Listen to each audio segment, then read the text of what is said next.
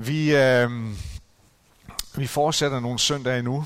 Vores prædikenserie, øh, der kommer lige et par sådan påskesøndage, men, men øh, derudover så fortsætter vi øh, lidt endnu med den her øh, pil, eller slutter den her prædikenserie, som hedder Pilgrim, og som vi deler med nogle andre kirker. Øh, det er fantastisk at kunne få lov til sådan at, at stå sammen nogle kirker om det samme tema, og så os, der så får lov at stå her foran, vi sådan mødes lidt online en gang imellem og, og snakker om, øh, hvad har du tænkt for den tekst her, og hvad har jeg tænkt, og det er rigtig, rigtig spændende. Øh, øh, kan du huske din skoletid? Det kan de fleste af jer. Nogle af jer skal ikke tænke så langt tilbage. Nogle af jer, eller andre af jer, med al respekt, skal grave lidt dybere øh, for at huske tilbage, men, men jeg tror på, at de fleste af os kan huske nogle ting omkring vores skoletid. Var det, var det en god tid? Ja. Var det en svær tid for nogen? Der er også mange, at skoletiden var, var svær. Øhm, øh, var det noget, du ser tilbage på med glæde, eller øh, er det noget, der, der også kan vække dårlige minder? Øhm, det kan du sådan lige sidde og reflektere lidt over. Øhm, fordi det her med pilgrimsrejser, det, det er det, der ligger i bunden af hele den her serie, det her med, at vi skal at, at vi kan se på vores liv som en pilgrimsrejse. Med et, øh, en åndelig rejse, med et formål, men, men målet, øh, formålet, det, er ikke bare, det ligger ikke bare et eller andet sted derude i det fjerne, det gør det også, men, men målet øh, er også selve rejsen. Der er masser af delmål undervejs, øh, som vi ikke må misse, og som vi ikke må gå udenom. Og øh, når jeg nu har spurgt til det her med skoletiden, så, øh, så er det fordi, at temaet i dag, det er, at det her med at være pilgrim, det er også at være i skole. Og øh, jeg skal læse øh, fra øh, et Jesusord fra, øh, fra, øh, fra Lukas øh, evangeliet, øh, kapitel 9, og de første seks vers. Jesus kaldte de tolv sammen og gav dem magt og myndighed over alle dæmoner og til at helbrede sygdomme.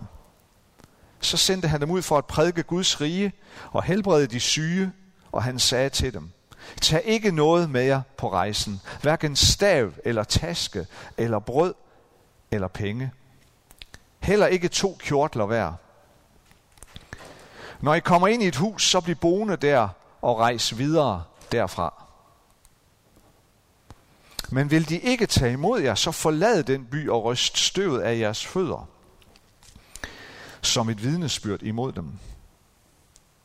Så begav de sig afsted og gik fra landsby til landsby, og de forkyndte evangeliet og helbredte overalt.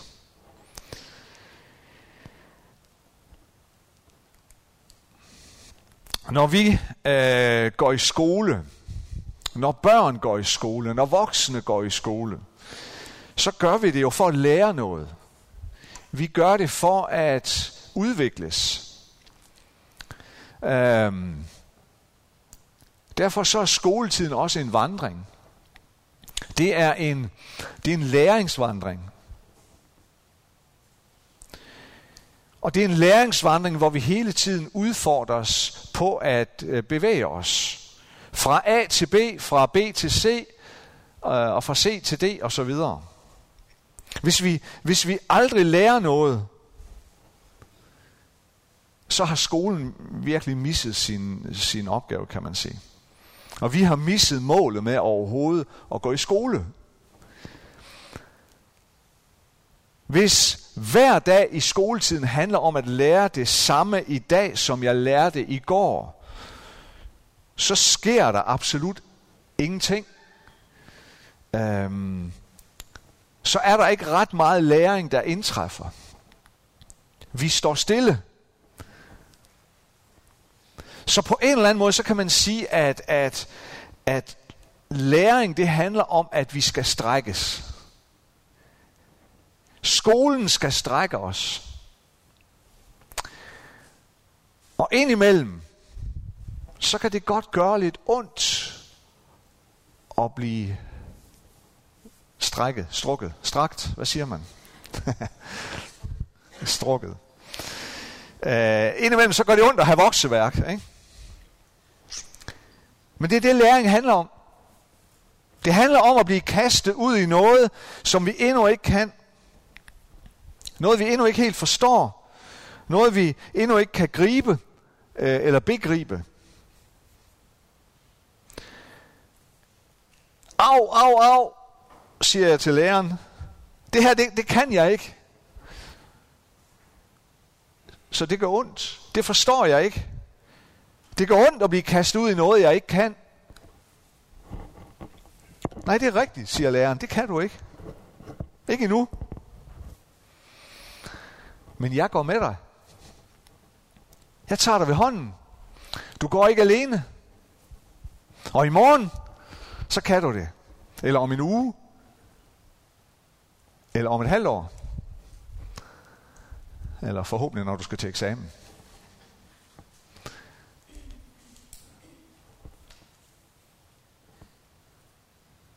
Men sådan er det at blive strukket. øhm, og det kan nogle gange, det kan nogle gange gøre ondt. Øhm,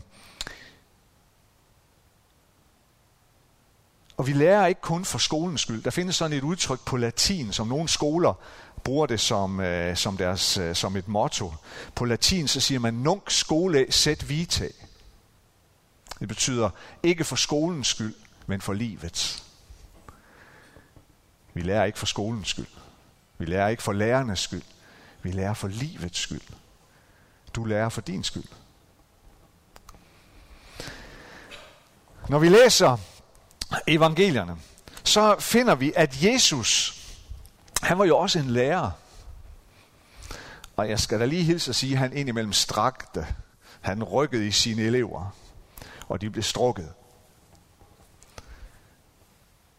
Når vi læser evangelierne, så, så, kan, vi, øh, så kan vi genkende en, en vist mønster.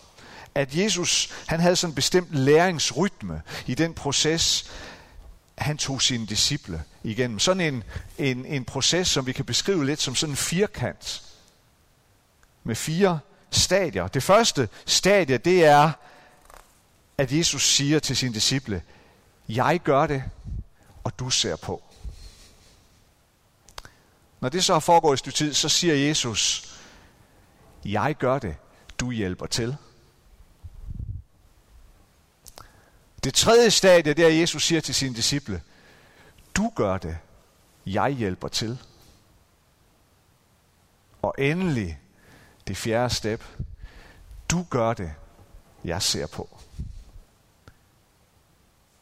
Det er sådan en rytme, Jesus, vi kan, vi kan genkende i evangelierne. Det er sådan en rytme, Jesus tager sine disciple igen med en læringsfirkant, hvis vi skal kalde det på den måde. Og den fortælling, som jeg lige øh, tog hul på her fra Lukas 9, Øhm, der ser det ud til, at Jesus han er ved at være noget sådan hele vejen rundt i, øh, i læringsfirkanten, og han sender sine disciple afsted. Det er også i den her fase, øh, næsten hele vejen rundt i firkanten. Det er også den her fase, hvor Jesus fortæller sine disciple, at han, han ikke skal være hos dem hele tiden, men at, han, men at han skal slås ihjel. Det siger han til dem lidt senere, hvis vi har læst videre i kapitel 9. Så siger han det til dem. Så smider han bomben. Nu er I kommet hele vejen rundt i firkanten. Nu skal jeg fortælle jer noget. Jeg kommer ikke til at være her altid. Og tiden nærmer sig, hvor I skal tage nogen på den samme rejse. Den samme pilgrimsrejse. Og i sådan en lærende proces, så er der forskellige skridt, vi skal igennem. Øh, og det, er det, det var det også for de første disciple. Og vi, vi, øh, vi hører om nogle af de skridt i den tekst her øh, fra Lukas 9. For det første skridt, og det er et enormt vigtigt skridt, det er, at Jesus udstyrer dem med en autoritet. Og den her autoritet giver dem kraft. Hvad betyder det, at Jesus giver sine disciple autoritet? Ja, det betyder, at han, at han giver dem ret til at handle på hans vegne. På selveste Guds vegne. De kan handle i hans navn.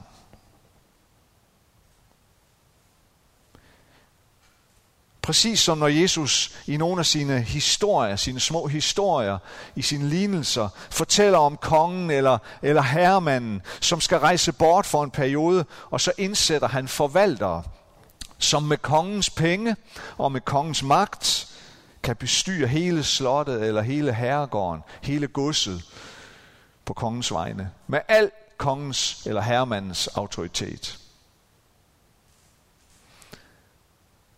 Eller som i den her historie om den fortabte søn, som jo er en anden af Jesu lignelser. Da den fortabte søn vender tilbage, så siger faren nogle ting om den her søn, som også handler om den her autoritet, han har givet. Han siger, han siger blandt andet til sine tjenere, at han, de skal give ham noget rent tøj på. Noget nyt tøj. Og så siger han, giv ham en ring på hans finger. Sæt en ring på hans finger. Det var sådan en, en sejlring. Hermandens sejl, som herremand, som han vil give til sin ældste søn. Ham, der skulle føre det hele videre. Så han kunne underskrive breve og dokumenter med kongens autoritet. Så meget betyder det for Gud, at et menneske vender hjem. Giv ham en ring på hans finger. Du får ret til at handle og agere i mit navn. Men den myndighed, den autoritet, som Jesus her giver sine disciple, det er en autoritet og en kraft til at kunne drive dæmoner ud. Det vil sige, drive ondskaben ud af mennesker, ud af steder og situationer. Og til at kunne helbrede syge. Det er det, Jesus giver dem. Som noget af det sidste, den opstandende Jesus siger til, til sine disciple inden sin himmelfart, det er det her øh, i Matthæus 28. Mig er givet al magt i himlen og på jorden.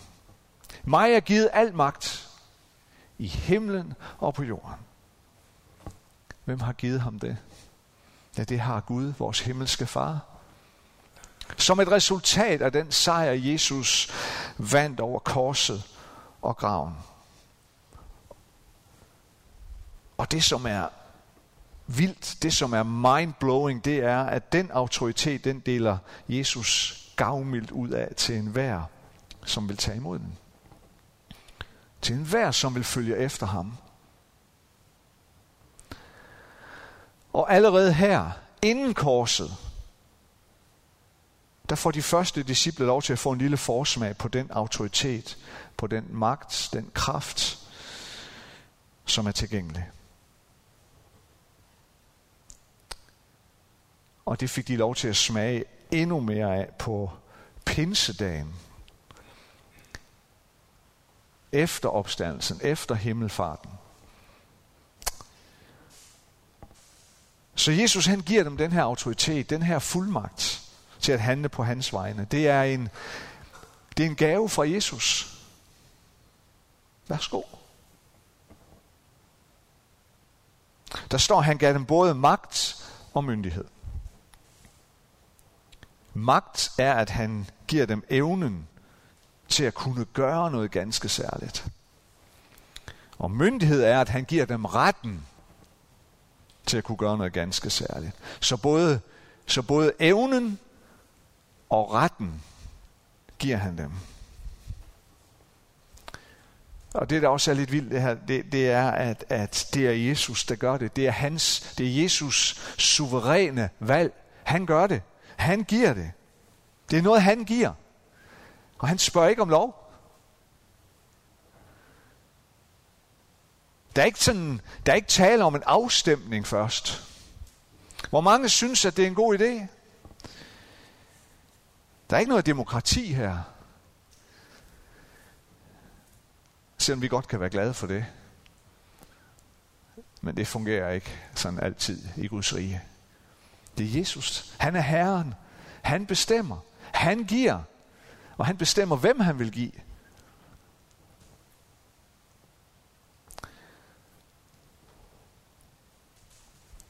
Det næste skridt, det er, at Jesus sender disciplen ud.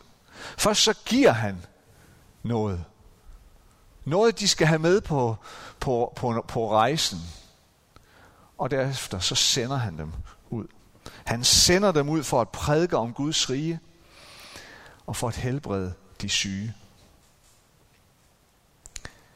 Her sender han de 12 disciple ud. I kapitlet efter, kapitel 10, der sender han 72 ud i det samme ærne. Og ultimativt så sender han os alle sammen ud i Matthæus 28, som er refereret til før, lige før sin himmelfart. De 12 er sendt. De 72 er sendt. Og alle disciple af Jesus er sendt. Der er ikke en, og det tror jeg er vigtigt, at vi opholder os ved. Der er ikke en disciple, som ikke er sendt. Der er ikke en efterfølger af Kristus, der ikke er sendt. Det er vi alle.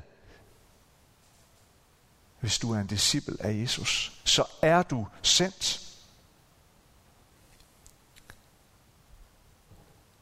Der er ingen, der kan sige, nej, jeg, jeg, jeg tror på Jesus. Jeg, jeg ønsker at efterfølge ham, men jeg er ikke sendt. Det er der ingen, der kan sige. I henhold til Nye Testamente er vi alle sammen sendt. Vi kan så vælge, vi kan vælge Jonas varianten. Det er at flygte til Tarsis for at undgå at være sendt. Så kan vi lade os opsluge af en stor fisk og sidde dernede og gemme os. Eller vi kan sidde under en palme, i skyggen af en palme, og sidde og se på alle de andre, der er sendt, og så give ondt af os og være småsur, fordi at det ser forkert ud, eller det var ikke på den måde, vi havde forestillet os. Men vi er alle sammen sendt. Opgaverne kan se forskellige ud, men du kan ikke smyge dig udenom. Er du en disciple af ham, så er du også sendt. Så er du sendt med de gode nyheder.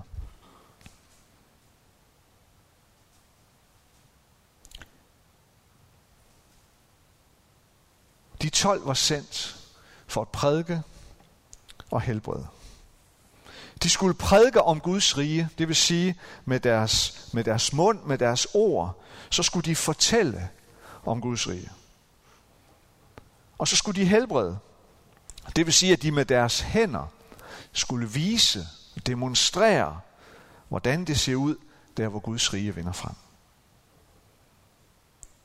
Fortæl det med jeres ord, og demonstrer det med jeres hænder, hvordan det ser ud. Du er også sendt, hvis du er en disciple af Jesus. Opgaven for dig består så bare i at finde ud af, hvordan den opgave ser ud for dig. Og hvad de gode nyheder er, som Gud har lagt i din mund og i dine hænder. Hvordan ser det ud der, hvor du er, hos de mennesker, du omgås, dem du møder. Det tredje skridt, som vi kan se ud af den tekst her, det, det, er, sådan, det, det er måske lidt specielt, når vi tænker på det, Jesus han siger til sine disciple her. Der står, at han, han sender dem ud. Først så giver han dem noget, så sender han dem. Og så advarer han dem. Så fortæller han dem lige noget. Han sender dem ud med den besked, at de ikke skal medbringe noget på rejsen. Hverken stav, taske, brød eller penge. Heller ikke et ekstra sæt tøj. Kun det, I står og går i. Ikke noget med hotelophold her.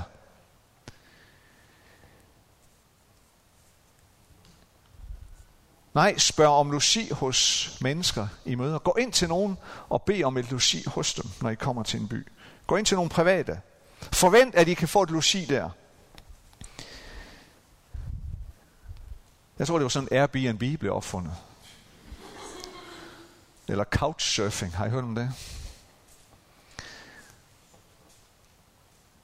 Men så siger Jesus også, at hvis, hvis dørene er lukket for jer i den by.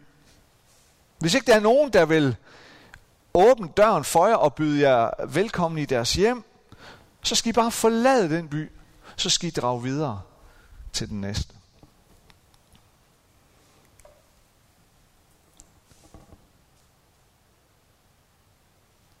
Hvorfor er det, at de får den her mærkelige besked? I skal ikke, I skal ikke tage noget med. Lad være med at slæbe en tung kuffert med. For det første, så tror jeg, det handler om, at vi skal lære, at det at være sendt af Gud, det indebærer samtidig et kald til overgivelse til Gud. Det indebærer, at vi, at vi er, at, at afhængigheden af Gud, det er det allervigtigste. Vi skal ikke bygge vores eget sikkerhedsnet op, som vi jo ellers har så let ved. Men Jesus han siger, tag ingenting med dig på rejsen. Hvorfor? Fordi du skal stole på, at Gud vil sørge for dig. Fordi du skal stole på og lære at stole på, at Gud vil give dig alt det, du har brug for. Det er virkelig udfordrende for mange af os. Mig selv inklusiv. Vi vil så gerne sørge for os selv. Vi vil så gerne bygge det her sikkerhedsnet op på mange forskellige måder. Vi vil gerne sikre os på alle ledere og kanter.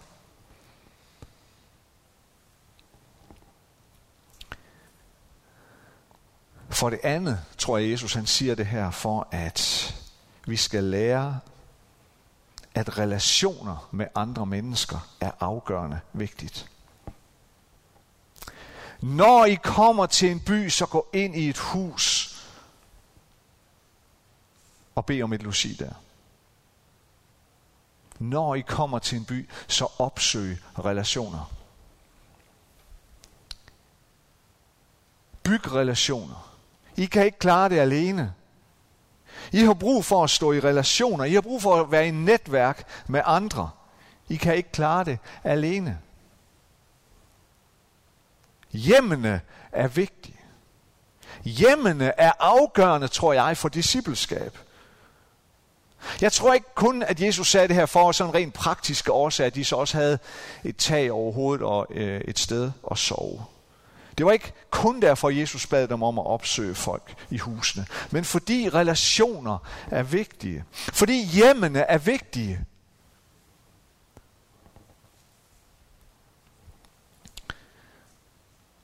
For det tredje tror jeg, Jesus han sagde, som han gjorde, for at lære os den kendskærning, at det, det at indimellem blive afvist, det at indimellem få vendt ryggen til af andre, er en del af pakken.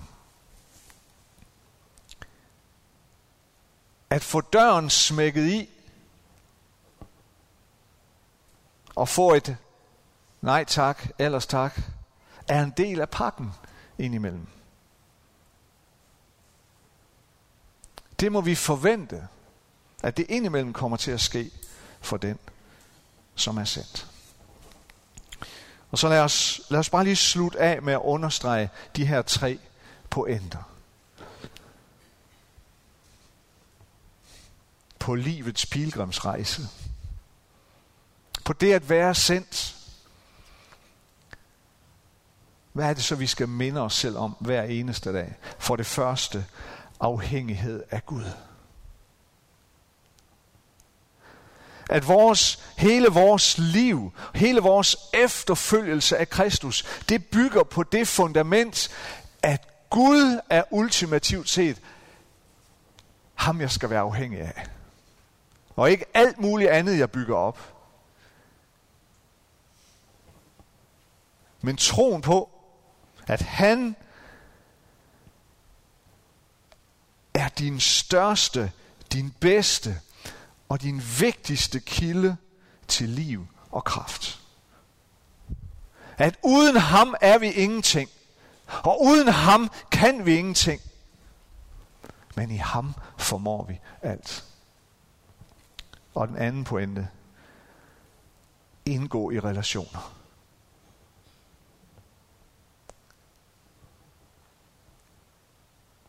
At vi indgår i gode og sunde og stærke netværk. Brug hjemmene. Vær relationssøgende, vær relationsbyggende.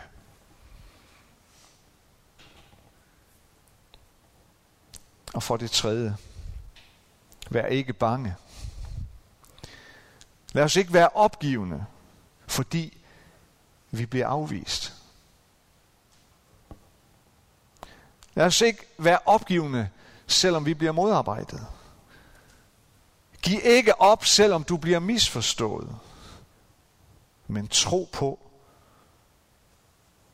tro på, at det nytter, det du gør. Du er sendt.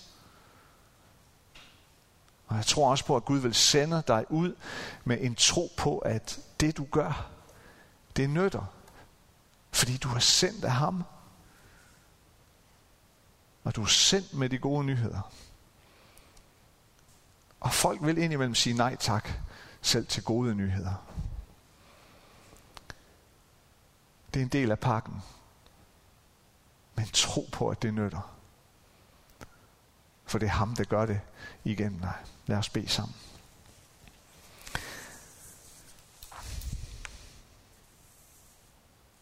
Kære Jesus, tak fordi du så generøst uddelegerer af din magt og myndighed. Tak fordi at du sender os ud i den her verden.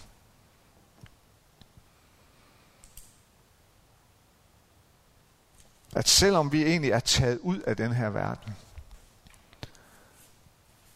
så sender du os tilbage i den her verden. Men iklædt en kraft og en myndighed, som ikke er denne verden.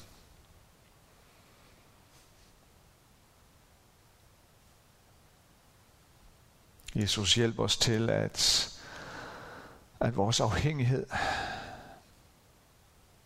at vi forstår den, vores afhængighed af dig. Og hjælp os til at forstå, at vores evindelige trang til selv at bygge øh, sikkerhed op, at det er intet værd, hvis ikke det er dig, der er vores stærkeste værn vores stærkeste fundament.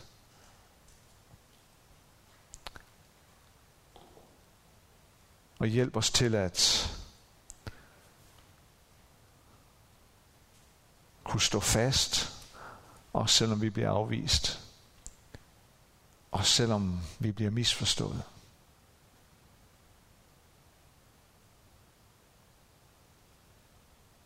Hjælp os til at stå fast i dig. Og hjælp os til at være mennesker, der søger relationer, der bygger relationer, der står i netværk med hinanden. At vi tør bruge vores hjem for at drage mennesker ind, for at have mennesker tæt på os. Vi beder om din hjælp, og vi beder om din nåde. Vi beder om din beskyttelse, og vi beder om, og visdom for dig og klarhed for dig. I dit eget navn, Jesus. Amen.